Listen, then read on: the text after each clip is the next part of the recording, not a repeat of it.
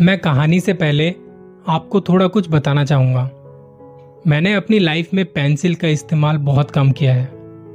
और वो इसलिए क्योंकि एक मेरी टीचर इसके खिलाफ थी, सख्त खिलाफ थी। और जब से हमें स्कूल में कलम से लिखने की इजाज़त दी गई, तब से तो पेंसिल का इस्तेमाल बिल्कुल भी नहीं किया।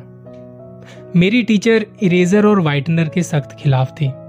ये कहानी तब की है जब मैंने बहुत ज़माने बाद पेंसिल को शार्पनर से छीला।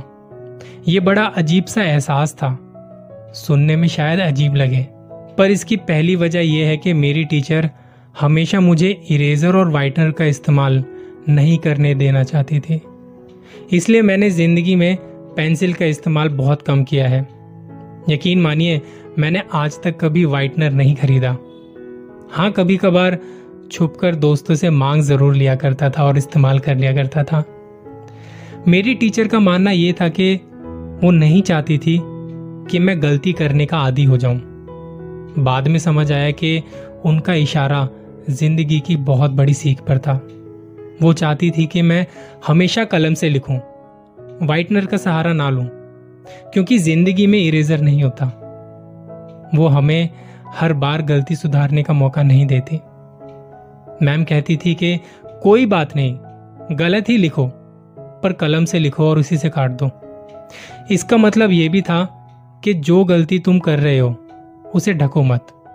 गलतियों को ढकोगे नहीं तो वो तुम्हें याद रहेंगी और ज़िंदगी में आगे बढ़ने में कहीं ना कहीं मदद करेंगी। अब अपनी पेंसिल और शार्पनर वाली बात पर वापस आता हूँ। अजीब लग रहा था आज, जब मैं पेंसिल को शार्पनर से छील रहा था। जैसे जैसे छील रहा था, पेंसिल में नोक बनती जा रही थी। पर नोक से जो छिलका अलग होके गिरता जा रहा था, उसका दुख हो रहा था मुझे। ये कैसी जीत है?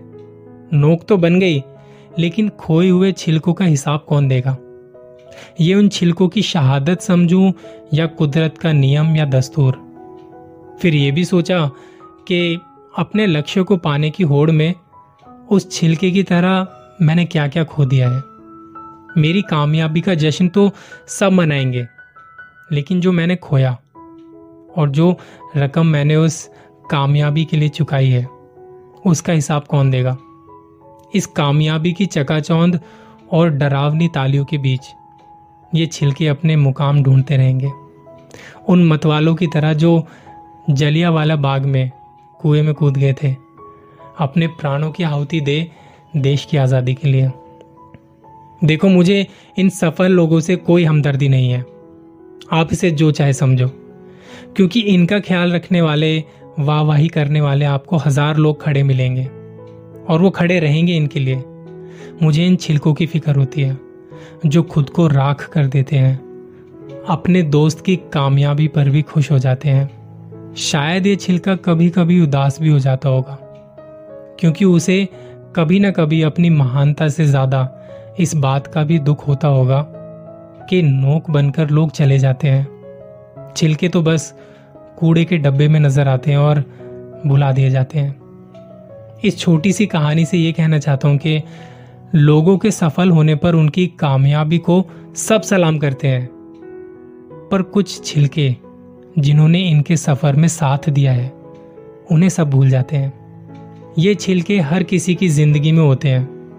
क्या बता हम भी किसी के लिए छिलके हों। अगर तुम्हें भी भुला दिया जाए ना तो अफसोस मत करना। क्योंकि नोक अकेली रह जाती है छिलकों के बिना।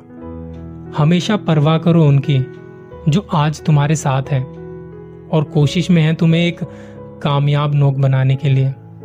और अगर नोक बन जाओ तो छिलकों को मत भूलना। परेशानियों को भुलाकर ये मत सोचो कि कौन है किसका। साथ मिलकर चलते हैं बन जाते हैं किसी की ज़िंदगी का छिलका।